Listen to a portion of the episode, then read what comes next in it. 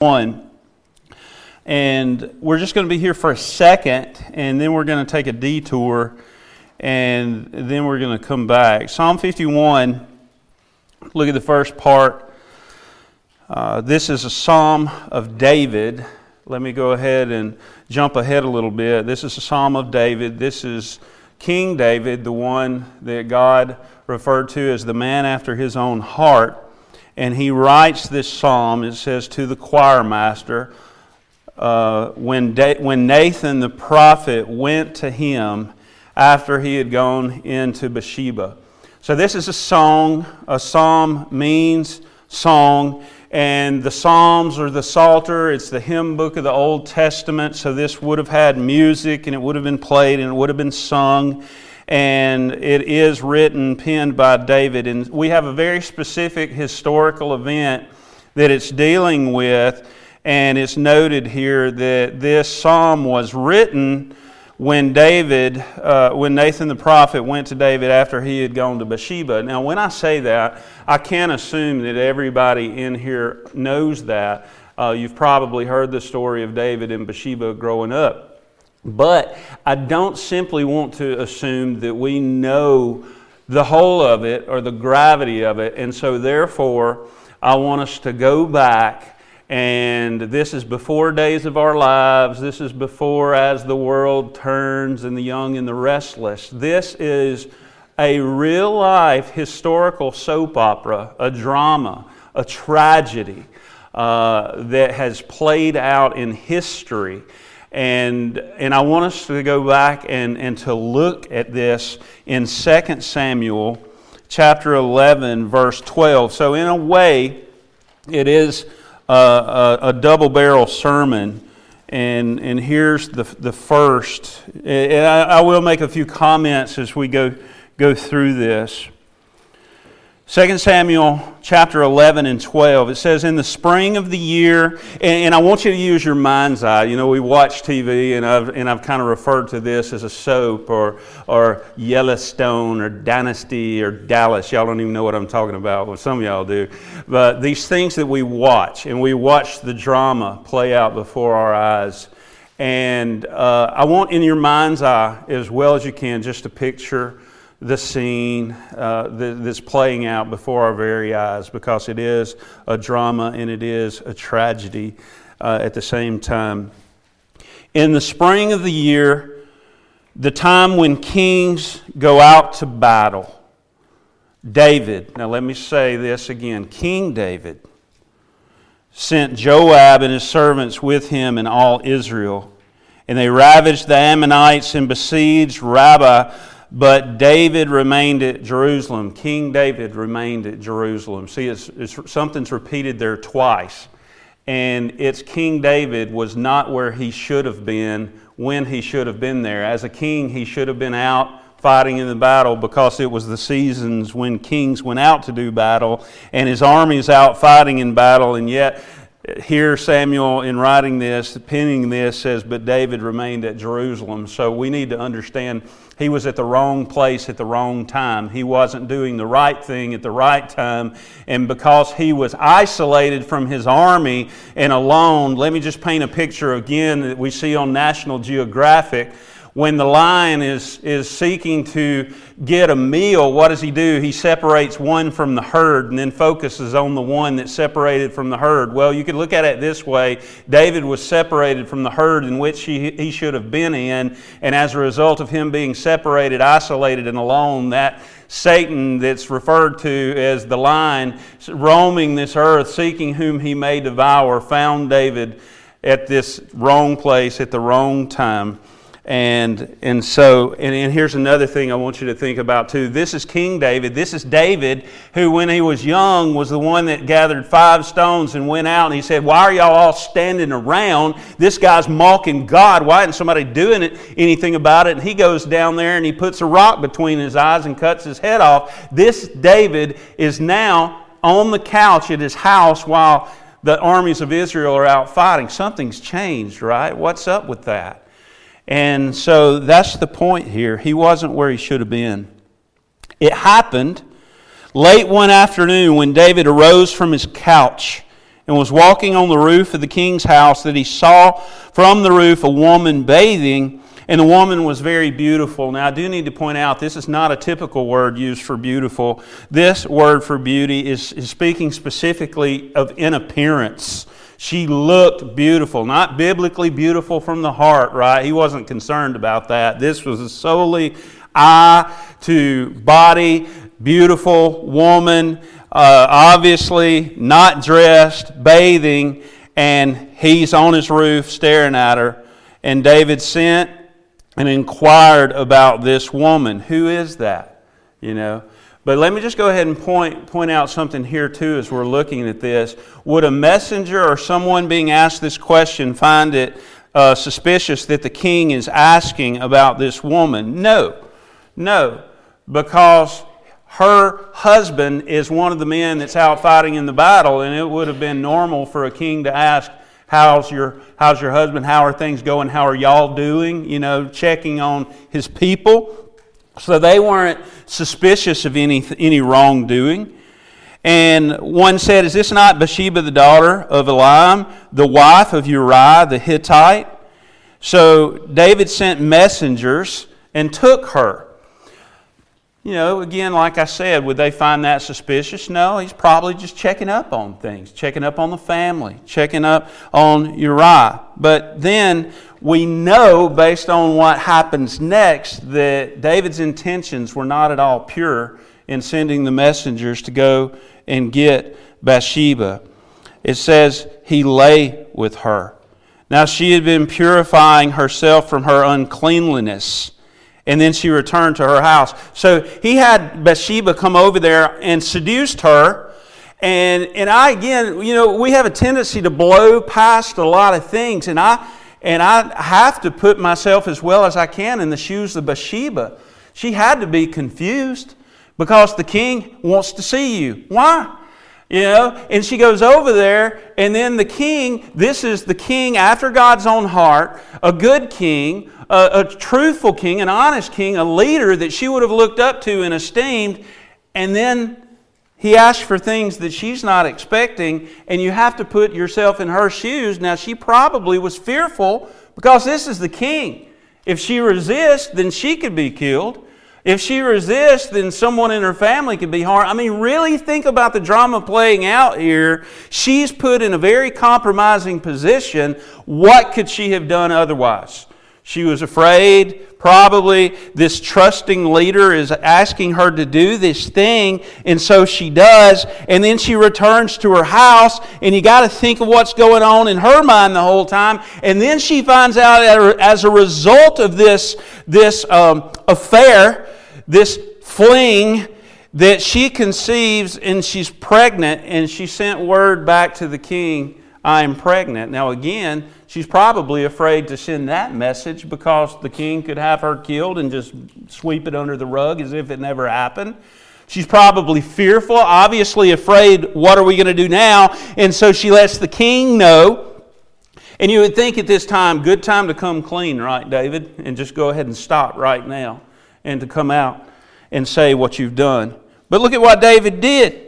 The plot thickens. David sent word to Joab, this is his commander, and he says, Send me Uriah the Hittite. And Joab sent Uriah to David. And when Uriah came to him, David asked how Joab was doing. How's the battle going, boys? How's the war out there? And how, did the, how the people were doing and how the war was going. And then David said to, to Uriah, Go down to your house and wash your feet. You know, go down, you stink, you've been out at war, you've been out at battle, clean yourself up and go to see your wife. And Uriah went out of the king's house, and there followed him a present from the king. But Uriah slept at the door of the king's house with all the servants of his Lord. So he wants him to go spend the night with his wife so that they would probably be together, so that the baby could be blamed on Uriah and nobody would know the wiser, right? I mean, he premeditated this thing. He had to think that through. This is going to work, right? My cover up is going to work. However, the plan gets foiled because Uriah slept at the door of the king's house with all the servants of his Lord. He did not go down to his house. Oops. The plan didn't work. And when they told David Uriah did not go down to his house, David said to Uriah, How have you not come from a journey? Have you not come from a journey? Why did you not go down to your house? And Uriah said to David, The ark of Israel and Judah dwell in booths, and my lord Joab and the servants of my lord are camping in the fields, in the open fields. Shall I then go to my house and eat and drink and lie with my wife? As you live and as your soul lives, I will not do this thing. So Uriah the Hittite, being the good guy that he was, couldn't, couldn't imagine spending the night with his wife and enjoying a night at home with his wife while he knows that his troops are out there, his commander and all, all of his friends are out there warring with the Amorites. And so he says, I couldn't do that. He's a good guy right? He's a, he's a humble guy. His mind and heart are in the right place. But look at what David said. Not, not to, to, to be found out, David said to Uriah, Remain here today and also, and tomorrow I will send you back. So Uriah remained in Jerusalem that day and the next. And so, obviously, David's wheels are turning. He's plotting what to do next. How can I cover this up? How can I cover this grave sin, this adulterous affair? Because let me remind you, David had married honorably. He was married man. He had honorably married, and now he's committing adultery. So, again, we say, what's up with that? The warrior that's now at home on the couch is the one that got married, and is now committed to adultery. What's happening here, David? And he's plotting, he's plotting, and it says Uriah remained in Jerusalem that day and the next, and David invited him in, and he ate in his presence, and he drank so that he made him drunk. That was his plan. I'm going to get him drunk, and then surely he'll go home and be with his wife. And in the evening he went out to lie on his couch with the servants of his Lord, but he did not go down to his house. So even in his drunken state, Uriah would not go spend the night with his wife, knowing that his boys, his commander, his army, Israel, God's army, was out fighting the Amorites. And so he did not go. So, strike one. Strike two, David. What are you going to do? Are you going to come clean? And it says, In the morning, David wrote a letter to Joab and sent it by the hand of Uriah. And listen what he wrote in that letter. I mean, how cold. This is cold. I mean, do y'all see how this could be? This could be something you just watch play out on TV because it don't get any colder than this. I have a new idea. I'm going to write my plot to kill him, and I'm going to make the guy that I've plotted to kill deliver his own death sentence. How cold is that?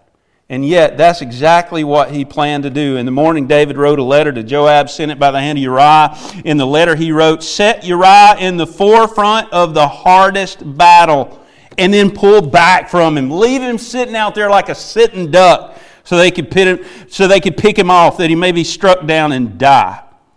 And as Joab was besieging the city, he assigned Uriah to the place where he knew there would be valiant men and the men of the city came out and fought with Joab. And some of the servants of David among the people fell. Uriah the Hittite also died. Now, let me paint a quick picture. We blur past that. Now, we say that David murdered Uriah the Hittite, but did you catch that? More good men died. So it's not just the blood of Uriah the Hittite that's on David's hands. He sent a bunch of his, he had the commander of Israel's army send good warriors in there, and that's what he says. Hey, some of them got struck down too. They went to the hardest fight. And so do you not feel that David is accountable even for their blood? Because had he not done this sin with Bathsheba, had he not tried, failed at plotting to, against Uriah, had he not sent this death sentence, then they never would have been there in the battle in the first place. They never would have had to do it. And Joab, too. Think about Joab. Why would my king have me do this? Uh, Uriah's a good guy. He's a good warrior. What's going on? But he feared too, right? In fear, in honoring the king, he does probably confused. Why in the world would we do this? This makes no sense, but he's not going to say, oh, it's because I slept with his wife, I got his wife pregnant, and all this. And so he has multiple people killed. We don't know. It just says that some fell. It says he set Uriah here in this hardest place of battle, and Uriah fell, and some of David's servants fell. And see, these people were fighting in honor of the king, right? They were following the commands of the king, and this king is sending them to die. And wow, that's cold. That is cold and wicked and evil. And then we continue on. It says Joab sent and told David about the news of the fighting after Uriah had died. And he instructed the messenger, when you have finished telling all the news about the fighting to the king, then if the king's anger arises, and if he says to you, Why did you go so near to the city to fight? Did you not know what they would that they would shoot from the wall? Didn't you know as a commander of the army that if you get that close to the wall that the archers are going to start lobbing arrows at you? Well, of course he knew that. But he was following the, orders of the king. He was being obedient to the king. And so he says, Who killed Abimelech, the son of Jerubbesheth? Did not a woman cast an upper millstone on him from the wall so that he died at Thebez? That's another story. We'll go into that. Why did you go so near the wall? If David's asking you, Why in the world you go so near the wall? Then you shall say this Your servant Uriah the Hittite is dead also. Basically, I did whatever it took to get the guy killed that you wanted killed. That's why I had to send them so close to the wall. That's why other people had to die, because Uriah the Hittite, faithful warrior of Israel's army, fighting on behalf of the honor of the king and the glory of God, has to go there, and that's what it took to kill him. But hey, mission accomplished, King David. Wow, how cold is that? So the messenger went and came and told David all that Joab, Joab had sent him to tell. The messenger said to David, The men gained an advantage over us and came out against us in the field, but we drove them back to the entrance of the gate. Then the archers shot at your servants from the wall. Some of the king's servants are dead. See, there it is. Some, some, we don't know how many of your king's servants are dead. And your servant Uriah the Hittite is dead also. Are, is their blood not on David's hands as well in a roundabout way? Absolutely.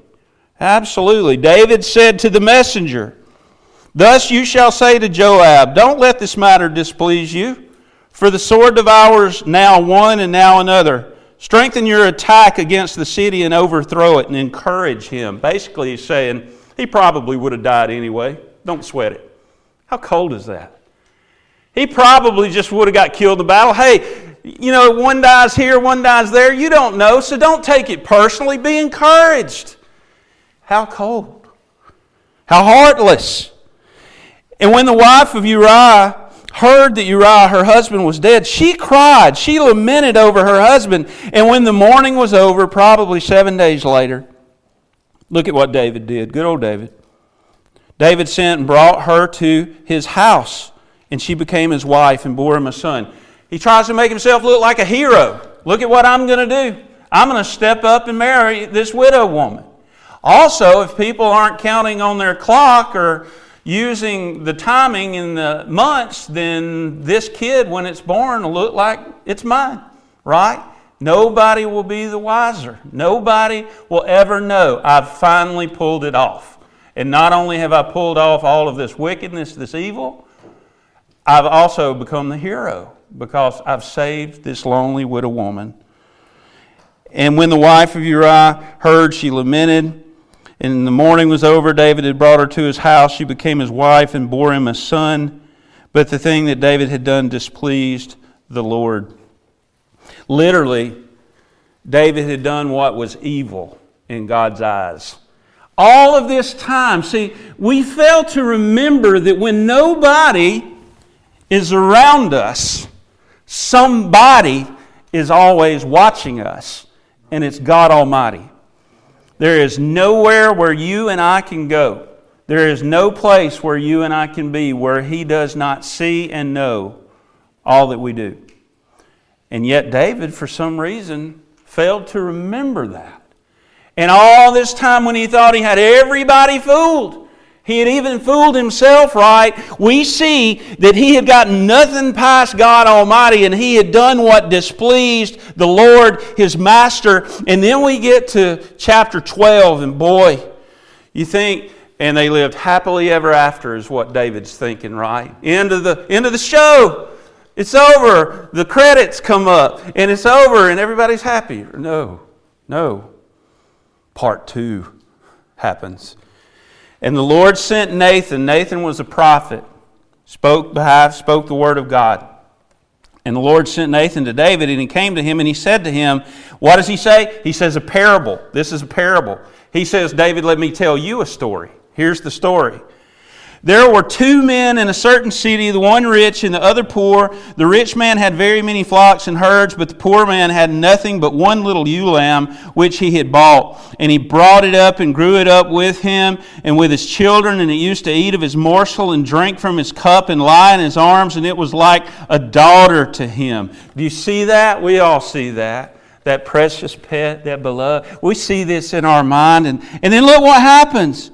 Now there came a traveler to the rich man, and he was unwilling to take one of his own flock or herd to prepare for the guest who had come to him, but he took the poor man's lamb and prepared it, killed it, killed it, cooked it for the man who had come to him. What? That's cold. That is cold. That's harsh. And look at how David responds to this. Then David's anger. How would you feel? I mean, I think you'd be mad. Somebody killed my pet, right? Somebody killed my beloved pet and they cooked it and they ate it. Wow. And you had a whole herd. And then so David's anger was greatly kindled against the man. And he said to Nathan, As the Lord lives, this man who has done this deserves to die. And he shall restore the lamb, get this, fourfold, four times over because he did this thing and because he had no pity. And you say, Oh, aren't you nice? Aren't you kind, David? Aren't you kind? And then Nathan said to David, You're the man. You're the man. Can you see him kind of going, Huh? Huh? I mean, we understand this. You have this man of God coming up. Preacher comes up to you and says, I know what you did. Huh? And he says, You're the man. Thus says the Lord, the God of Israel I anointed you king over Israel, and I delivered you out of the hand of Saul. And let me just point this out too. Isn't it interesting that he spared the life of Saul and yet takes the life of Uriah? What's going on with David? Uriah had not even thrown a spear at him, tried to kill him. And then here, huh, what's going on? And he says, And I gave you your master's house and your master's wife into your arm, and gave you the house of Israel and Judah. And if this were too little, I would have added to you much, as much more. Why have you despised the word of the Lord to do what is evil in his sight? To sin against God, to not do what he told him to do, to do what he said not to do, to sin against God. Why have you done this evil? You have struck down Uriah the Hittite with the sword, and have taken his wife to be your wife, and have killed him with the sword of the Ammonites. Now, therefore, the sword shall never depart from your house. So let's just go back and stop real quick. Could you imagine? Can you see the blood leaving his face? Can you see him just turn pale white? Found out, sick, probably just, ooh, I thought I'd gotten away with it. I thought I'd pulled it off. And then he gives play by play. Everything I've done, he lays it all out on the line. He knows. How did he know? Because God knew. And he had not fooled God. And you could just see him probably just sinking down. You know, he was the hero, right? He had judged right. And he sinks down. And here's another thing, too. Isn't it interesting how he saw the sin in someone else and got angry about it, but didn't see the sin in his own life? And we look at ourselves and we say, I do that too, right? It's what we do. It's so easy to see the speck in our brothers and sisters' eye when we have a rod in our own eye.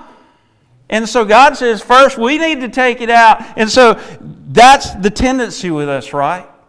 It's so easy to see other people sin and not admit our own and not be angry at it. And it says, now, therefore, this is the judge. Okay, that's, that's what the charge, that's what you did. And now here's the judgment. Now, therefore, because of this, the sword shall never depart from your house. Because you have despised me and have taken the wife of Uriah the Hittite to be your wife, thus says the Lord, Behold, I will raise up evil against you out of your own house, and I will take your wives before your eyes and give them to your neighbor, and he shall lie with your wives in the, in the sight of the sun. For you did it secretly. Well, I will do this thing before all of Israel and before the sun. And let me just go ahead and say, David said, fourfold they will pay. He loses the son. We're about to see that, that he conceived with Bathsheba And then he loses three more of his other son. They all fall by the sword, and Absalom, his own son, sleeps with his wives on the rooftop, which, interestingly enough, this whole sin started from the rooftop and we come back to the rooftop, but this time, rather than David staring at naked Bathsheba, here's his son Absalom being laying with his wives and concubines. Wow. Oh, how the tables have turned. So are the days of our lives, right? The drama plays out. Then we get to verse 13, and verse 13 is key. Why would we go through this? Why would we look at this? Because verse 13 is where we get Psalm 51.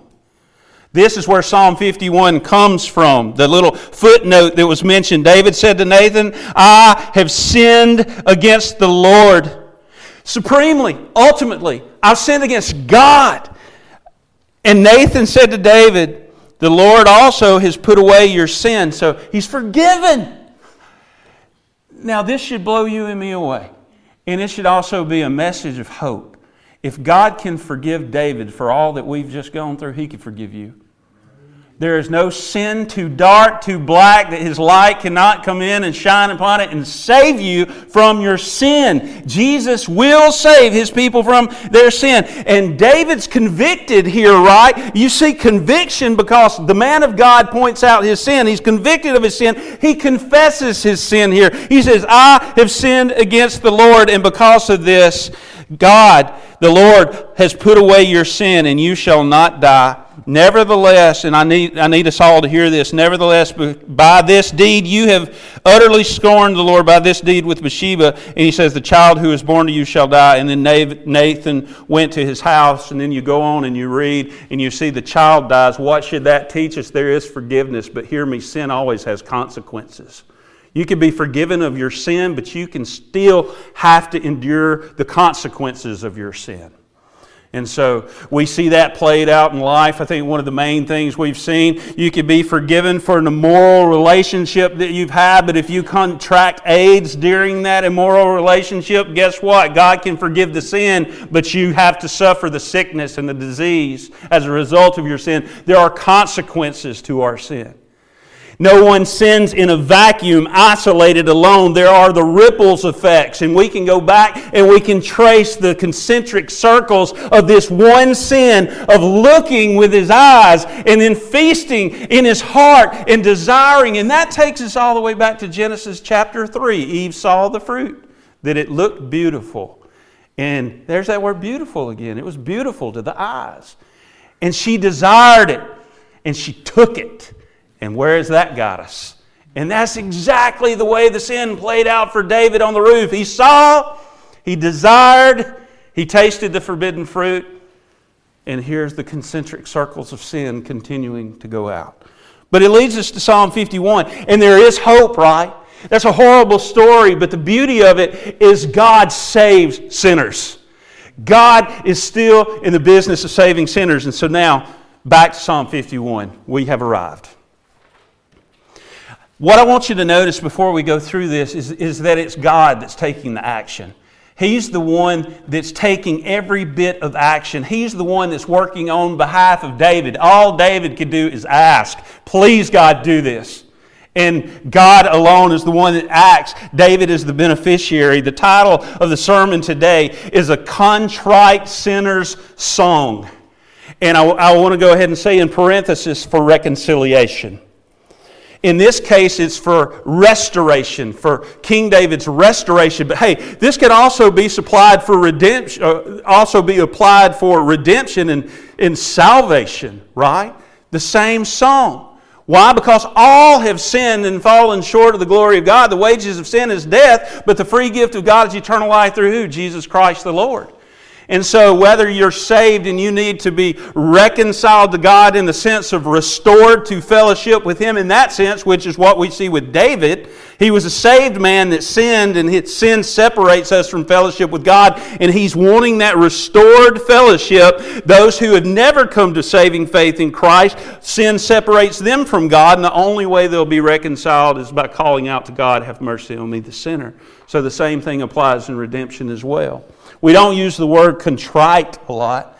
They're contrite. Contrite Latin literally means to ground up, to be crushed, to be broken, specifically over wickedness, over evil, over wrongdoing, over sin to be crushed, to be broken over sin. What is sin? Sin is lawlessness. Sin is not doing what Jesus tells us to do, doing what God tells us not to do. And then sins of omission, we talked about this morning, I believe Jacob mentioned, is where we sin, we don't even know we're sinning because we're so good at sinning that we can sin without even seeking to sin. Whoa.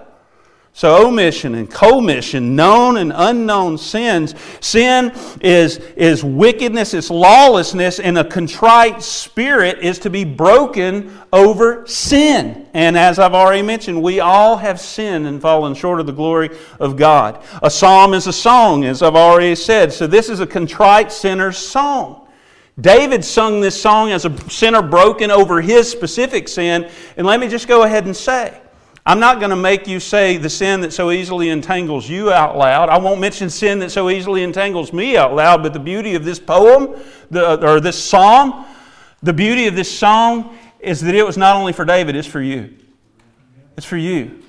If you don't know Christ, I pray that this would be the song of your heart, that this would be the cry of your heart, your heart's cry.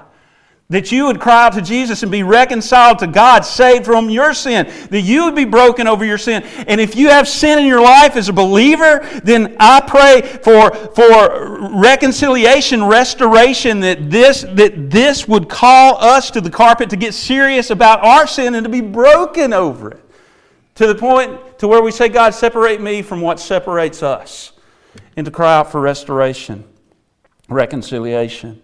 This is a penitential psalm. It's dealing with sin. Obviously, it's one that deals with a historical account. I think one of two in all the psalms that we can go back and see, hey, this is how this plays out. That's why we went back, because I wanted us to see it play out in real time. But I want to hurry as we look at, at, at Psalm, the specific text for the day, now that we've looked at 2 Samuel 11 and 12. But note again, I've already mentioned this in verse 13, we see conviction over sin and we see confession. I've sinned against the Lord. And that leads us to this contrition, to this brokenness. Was he just sad he got caught? No. He is broken over his sin. How do we know that? Because of what he pens in Psalm 51. Look at verses 1 and 2. Have mercy on me, O God, according to your steadfast love, according to your abundant mercy, blot out my transgressions. Wash me thoroughly from my iniquity and cleanse me from my sin. So, the first thing we see here, verses 1 and 2, is a cry for his own restoration. A cry for his own salvation. Save me from this sin. Have mercy on me. Some of your texts may say, Be gracious to me, O God. Well, we talked about grace this morning. Grace is the unmerited favor of God. It's getting something we don't deserve. Mercy is not getting something we do deserve. Now, what did David deserve? He deserved death. Even according to Levitical laws, even according to Old Testament law, he deserved to die for his adultery. He was an adulterer. He deserved to die. And yet, here, he says, God, don't give me what I deserve. I deserve judgment. I deserve punishment. But God, please be merciful to me and don't give me what I do deserve. Be gracious to me and show your favor and give me something I don't deserve, which is your grace, your forgiveness, your mercy. So he's crying out to God. Why? But to have mercy on him because he brings nothing to the table. Except, as Tim mentioned, that Jonathan Edwards mentions, except the sin that makes salvation necessary. God, all I have to offer is my sinful self. And I am toast if you don't do something about it. If you don't save me, I'm ruined. I'm undone. And so he says, Be merciful to me, O God. And we could say, remember the story of the tax, the publican, and, and, and, the, what is it, the Pharisee, the tax collector, whatever, who says, Have mercy on me, O God, the sinner, and he wouldn't even look up. That's a, we, that's a picture here. He is understanding, I'm a sinner, and I bring nothing to the table except the sin that requires my salvation, uh, that makes salvation me necessary. And he says, According to your steadfast love, according to your righteous love. So he's pleading to the name of God that we find back in Exodus chapter 34. He's saying, God, because of who you are, because of your attributes and uh, characteristics, because of your namesake, for your namesake, for your glory alone, God, have mercy on me according to your abundant mercy. And he says, blot out my transgressions. And he says, wash me thoroughly from my iniquity and cleanse me from all my sin. So you have three different terms for sin there, which really covers the two. I mentioned sins of omission and sins of commission, and also in there those that we don't even know we're doing. He's covering it all. He says, every bit of it, God the sins I'm aware of, the sins that I know I've done, the ones I don't. I am coming to you as a sinner that's a sinner through and through, and I cast myself on your mercy. Save me for your name's sake. Blot out my transgressions. Anybody else in here getting a picture of white out up there? Uh, yeah, liquid paper, to blot out. That's cover it up, cover it up. But white out can't cover your sin. What can wash away my sin? Nothing but the blood of Jesus. What can make me whole again? Nothing but the blood of Jesus. Jesus, I can't do it. I can't cover my own sin. You cover it with your blood. Blot it out so it's no longer held against me. Wash me thoroughly from my iniquity, from the inside out. Clean the cup from the inside out. I just don't want to look clean on the outside like a whitewashed tomb, like a Pharisee. I want to be clean inside, and only you can do it. And so he says, Clean me, wash me, and cleanse me from my sin. So again, what can, what can wash away my sin? Nothing but the blood of Jesus. And that's what it, that's so the sinner comes here and he's calling out for a Savior, and the Savior is the one doing all the action, and we are the beneficiaries of what he and he alone can do. And so the sinner cries out for mercy.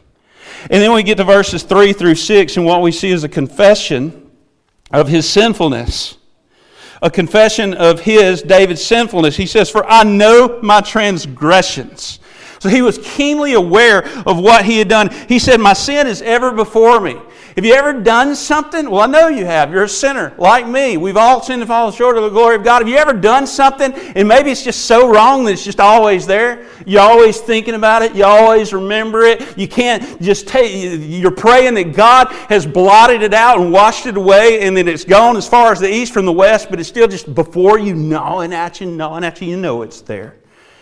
And he says, I know my transgressions and my sin is just always before me. And then again, he's acknowledging against you and you only have I sinned. Did he sin against Bathsheba? Yes. Did he sin against Uriah? Yes. Did he sin against Joab and all these people? Yes.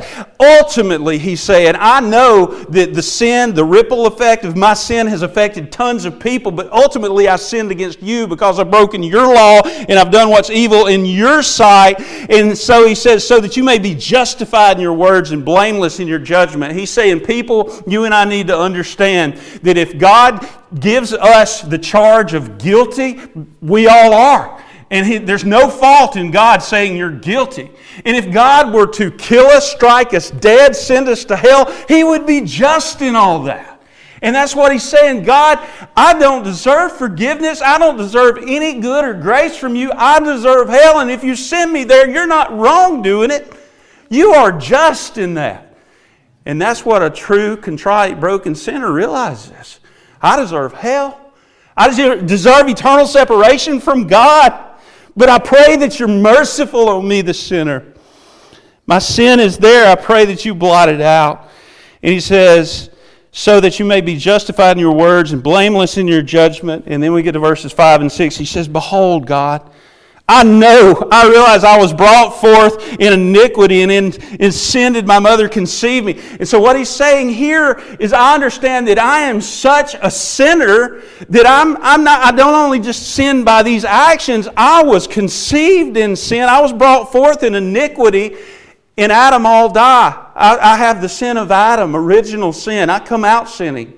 I am born a sinner. Nobody has to tell me how to rebel and kick and scream and say no and defy. Has anybody had to teach their kid how to say no? You came out doing it. A rebel. You are by nature a child of wrath, just like the, the rest. You, you are born dead in your transgressions and sin. And he says, I was born with this sin nature. It's just so natural to me. Inside and out, I'm a sinner. And he said, Beyond that, in sin did my mother conceive me. And he's not saying his own mom was an adulterer. He's acknowledging that even at conception, when we get our humanness from that very point, I knew that I, have the sin of Adam within me and I'm going to be a sinner.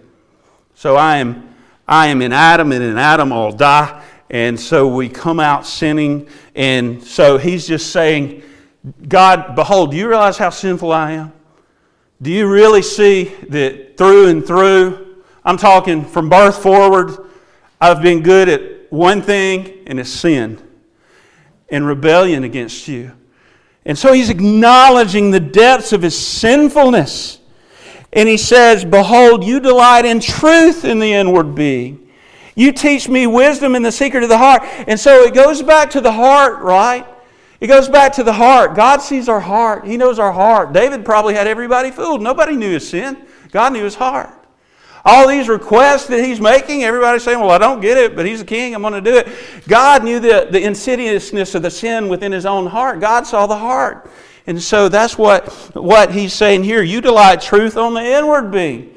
You want me to be yours throughout. You want, you want me to hide your word in my heart that I may not sin against you. You teach me wisdom in the secret of the heart. And he's saying, That's my desire, God. I don't, I don't just want to be externally appearing righteous, I want to be internally righteous.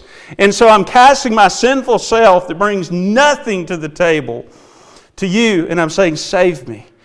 Save me. And then he gets to verses 7 through 12. What we see is a cry for his own purification and restoration, or again, that's all under the umbrella of reconciliation, being reconciled to God. So a cry for his own purification and reconciliation.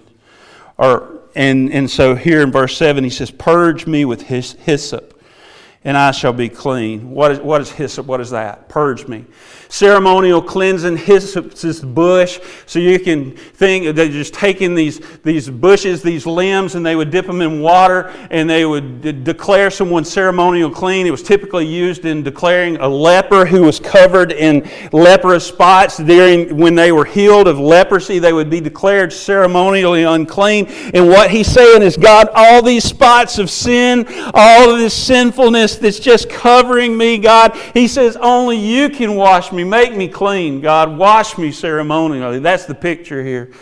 Take this sin, this leprous sin that's over here, and just heal me, heal me, wash me, purge me, get it away from me, wash me, and I shall be whiter than snow then. Lord, what, what's the hymn? I can't remember it. Lord, I long to be perfectly whole. Cast out every idol, uh, cast out every foe. Lord, wash me and I shall be whiter than snow. I know that's not the words, but that's where we get this from. Whiter than snow, yes, whiter than snow. Lord, wash me and I shall be whiter than snow. So he wants to be pure as the driven snow inside and out. And he's crying for this. Purify me, make me clean, take away my sin. And he says, Let me hear joy and gladness. Let the bones that you have broken rejoice. When we get separated from God, God, we don't want to listen to Him, do we? We, we, we lose that fellowship. We lose that joy. When there's a strain in earthly relationships, the, the joy is, is gone. And so he's saying, I want that joy to return to me. I want to hear joy and gladness of your sweet fellowship. And he says, Let the bones that you have broken rejoice. Sexual sin affects the body. There's something about it. We see in Scripture that it is a sin against the body. So, in this sense, maybe he's feeling it. But really, he's saying, God, the crushing weight of my sin is like literally breaking my bones. Have y'all ever been that guilty where it's just killing you and crushing you? And he's, he says, Heal me, take it away, let the bones that you've broken rejoice. I want restored fellowship with you. I don't want this anymore. And then he says, Hide your face from my sins. Don't hide it from me. Don't hide it from me. Just hide your face from my sins. Don't look at my sin, God. And then he says, and blot out, here it is, all of my iniquities. Cover it. And then this is one of the verses, probably one of the most popular verses from this, this psalm. Create in me a clean heart, O God, and renew a right spirit within me. I love this verse because you know who can create out of nothing? Only God. In the beginning, God created the heavens and the earth. Only He can change your desire. Only He can create in you a pure heart. Ezekiel 36, 26. I will remove their hearts of stone and give them a heart of flesh. I will create in them a heart that lives and breathes and follows me. Only God can do it. So he says, Create in me a clean heart, O God, and renew a right spirit within me. God, I, I just want to get everything right. I just want to be right with you. I want our fellowship to be restored. I want to be in the right way, walking the narrow way, following you. Cast me not away from your presence and take not your Holy Spirit from me. Some people say, see, you can lose your salvation. No, that's not at all what he's saying. He is the king, is saying, God, I, I, want to be in fellowship with you. I want to be in your presence. You deserve to throw me to the side like you did Saul to remove my kingship, to remove all of these blessings that you've given me. If you do that, God, you're righteous in that. But He says, please don't cast me from your presence and do not take your Holy Spirit from me, God. I want fellowship with you. I want you here with me, God. Be with me. If you could, if you, you would have a right to take away your Holy Spirit from me, but He's saying, God, please don't, don't don't. Do not go from me. I want that fellowship, that restored relationship with you. And then in verse 12, he says, Restore to me the joy of your salvation. Restore to me the joy of your salvation. You can be saved and not joyful, right? Obviously, he knew Christ, but he's not joyful in his sin. Obedience leads to joy, is what we tell our kids, right? Disobedience leads to discipline, but it also brings a lot of sadness, right? And so that's what he's saying. God, restore to me the joy of your salvation and uphold me with a willing spirit. So basically, he's saying, God, not only save me, but sustain me. Keep me, hold me. I want to continually follow you in fellowship with you. I want to be near you. And then we get to verses 13 through 17, and what we see is a commitment for his continued confession adoration, and contrition. We could sum that up. He makes this commitment to be continually conforming more and more to the image of Christ, to continually grow in Christ likeness. Look at what he says beginning in verse 13. He says, Then, God, when you do this, here, here's, the, here's the result. If you save me, if you restore this fellowship with you, God, if you do these things, are merciful to me and gracious to me, then I will teach transgressors your way and sinners will return to you. You know, if you are merciful to me and you save me, I'm going to tell others how they could be saved too. Ah, that's, that's what we're to do, right? To say, hey, I was saved. How are you saved? Jesus saves. He will save you from your sins. I'm going to teach transgressors your way, your truth from your word. And as a result of that, people, more people are going to come to salvation in and through you. And then he says, Deliver me from blood guiltness, O God, O God of my salvation. So obviously, he's specifying here the blood of Uriah the Hittite is on my hands. Not only that, all of these others have died senselessly because of my sin. Their guilt is on my hands. And he says, Deliver me, save me, O God, O God of my salvation. And if you do indeed save me and are merciful to me, even though I do not deserve mercy, I deserve judgment, he says, My tongue is going to sing aloud of your righteousness. I'm going to praise you for that.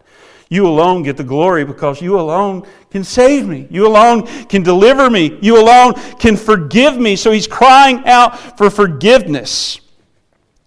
And then he says, the sacrifices of God, or go back in verse, verse says, You will not delight in sacrifice, or I would give it. You will not be pleased with the burnt offering. He's saying basically here, if it was just doing sacrifices that saved me, if it was just going through the work of sacrificing animals, I would do it. But that's not what saves. I know that's not, that's what we just talked about in Sunday school. All of this religious work and going through the religious works, that's not what saves you. He's looking at the heart. He says, You don't delight in sacrifice, or I would give it. You will not be pleased with the burnt offering. He, what does he desire then? We see it in verse 17. The sacrifices of God are a broken spirit. Contrite means broken, crushed. Over what? Your sin. You're crushed. You're broken over your sin. The sacrifices of God are a broken spirit, a broken and contrite heart. Oh God, you will not despise. So it's the one who says, There's nothing I can do to save myself, only you. I am broken over my sin, and only you can save me. That's the one, the one that cries out to God in faith to be merciful to me, the sinner. He will not despise. And in verses 18 and 19, and we're almost done, we see that he goes from this, first of all, making this cry for his own personal restoration to where he's making this cry for the restoration of his nation. He says, Do, do good to Zion, do good to your people, God in your good pleasure. Build up the walls of Jerusalem. This is post exilic. Obviously, Solomon is going to be the one that, that rebuilds the temple. He's praying for restoration, the rebuilding of the walls of Jerusalem, the temple, where people can enter in and make sacrifices to God. And he says, Do good to Zion in your good pleasure. Build up the walls of Jerusalem. Then you will delight in right sacrifices. So he's saying, when the temple is rebuilt and people come in, they make sacrifices. The sacrifice sacrifice is not what saves them, it's the sacrifice that's made with the right heart.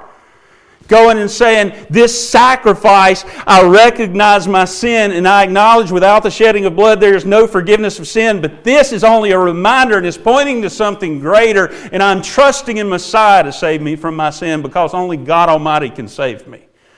And so that's right, having a right heart, not just, I killed it, God. Did you see that? All right, we're good for another day. No. God, I am a sinner, and this reminds me this is what I deserve death because of my sin. And it reminds me that the only once for all perfect sacrifice is Messiah. Please, God. Be merciful to me, the sinner. And it says, not only that, then you will delight in right sacrifices, in burnt offerings and whole burnt offerings, and then the bulls will be offered to your altar. So, as a result of this, we're, we're just going to give a sacrifice acknowledging our sin, and we're going to give you a sacrifice of praise, God. We want our lives to be a living sacrifice. We just read that in Sunday school. We want our lives to be a living sacrifice, lived out pleasing and acceptable to you, acknowledging, God, that you alone save and we're dependent upon you for our salvation. So that leads us to this the application. In Psalm 51, really what we're seeing is the ABCs of salvation. A, acknowledge that you're a sinner. You have sinned. Be convicted of that sin. Be broken over your sin. Um, admit that you're a sinner and that you need a Savior. This is repentance, brokenness over sin. You can't save yourself, you need a Savior. B, believe in Christ alone as your Savior, as your Lord and your Master, and place your faith and trust in Him because, again, only He alone can save you. C, confess your sin Cry out to Jesus to save you from your sin and confess Christ as Lord. So you see how this applies not only in reconciliation and restoration, but salvation itself. It's the same cry of the sinner for both. Reconcile me to you, God. I'm a sinner. I need you. You're my Savior. I confess my sin. You alone are Lord. You alone can save. And then when you're saved, we can actually see what biblical Christianity and true Christianity looks like when we look at Psalm 51. Because did you see what happened as a result of this conviction, this contrition, this confession, this coming to Christ and confessing Him as Savior and Lord? He says, as a result of this, God, I want to continue to grow in Christ likeness. I want to continue to grow in Christ, to conform more and more to the image of Christ. I want to continue to confess my sin and to cling to you, Christ, as, as the forgiver of my sin, as my Savior. I cling to you in the completed work of Christ at the cross for my forgiveness. And then what do we do? We continue to confess Christ as Lord and fulfill His commission and command to call others to Christ. Hey, I'm a blind beggar who found food and someone gave me sight, and I'll tell you where to go to find it. So we're out there telling people, I've been saved by grace through faith in Christ, and He can save you. If He could save David, He can save you. If He could save me, He can save you. So run to the cross, run to Christ. And also in Psalm 51, and this is the last thing we see, is we're called to continually be committed to worship and praise and adore God. Why? Because He alone saves. He will save you. He will save you. He will save you now. So run, run, run to Christ. Amen.